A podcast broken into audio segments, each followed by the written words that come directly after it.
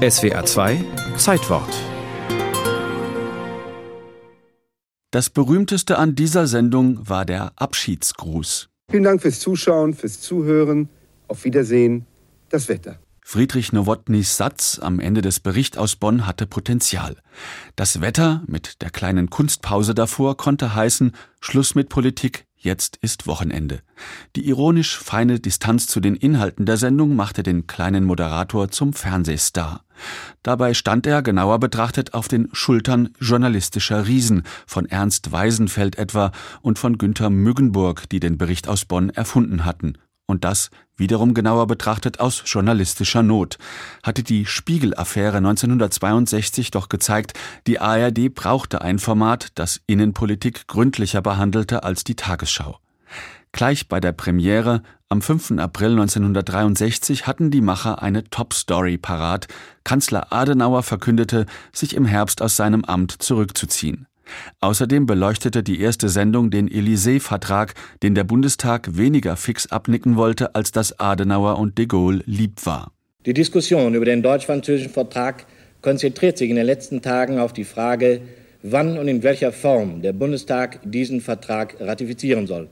Günther Müggenburgs Vortrag verrät, im Bericht aus Bonn waren Debatten und Kontroversen wichtiger als Infotainment. Zunächst befand sich das Studio in einem Wohnzimmer in der Bonner Dahlmannstraße 14, Schrankwand inklusive. Auch die Suche nach dem richtigen Programmplatz dauerte. Anfangs sendete die ARD ihr neues Kind freitags hinter der 20 Uhr Tagesschau, doch fanden die Fernsehzuschauer den zeitgleich im ZDF ermittelnden Kommissar Erik Ode spannender. So schob man die Berichte aus dem Regierungsviertel erst auf 22 Uhr, dann auf 21 Uhr. Zur festen Marke der ARD wurde die Sendung, als Kanzleramtsminister Emke in der Sendung live die Verhandlungsergebnisse bei den Ostverträgen verkündete und Herbert Wehner seinen Parteifreund und Kanzler Willy Brandt mit Bezeichnungen wie entrückt und abgeschlafft Richtung Rücktritt zwang.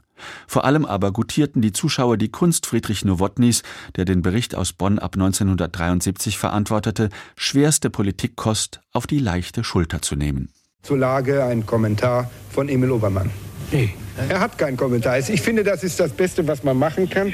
Wenn man seiner Sache noch nicht ganz sicher ist, dann wartet man noch ein bisschen mit dem Kommentar. Nowotnys Plauderton glänzte vor allem im Kontrast zur bemühten Seriosität seines Stellvertreters Ernst-Dieter Lug.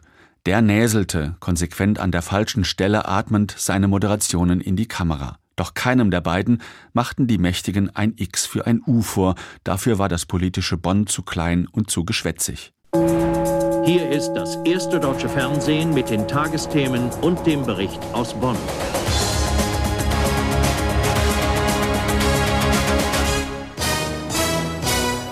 Diese Erkennungsmelodie aus den 1990er Jahren stand am Ende der Wanderschaft des Bericht aus Bonn durch den Fernsehfreitagabend. Wieder ab 22 Uhr begleitete die Sendung Deutschland zuverlässig Richtung Einheit. Bis zum 2. Juli 1999, dann zog die Redaktion um nach Berlin. Da die rot-grüne Regierung kurz darauf Gleiches tat, witzelte man in Bonn, es sei das erste Mal, dass die Politik einer Fernsehsendung hinterherziehe. Fortan hieß diese natürlich Bericht aus Berlin, zu sehen seit 2005 nicht mehr am Freitag, sondern sonntags. Pflichtprogramm ist die Sendung aber weiterhin für alle, die das Funktionieren von Demokratie interessiert und die die jüngsten Gerüchte aus der Regierungsküche kennen wollen.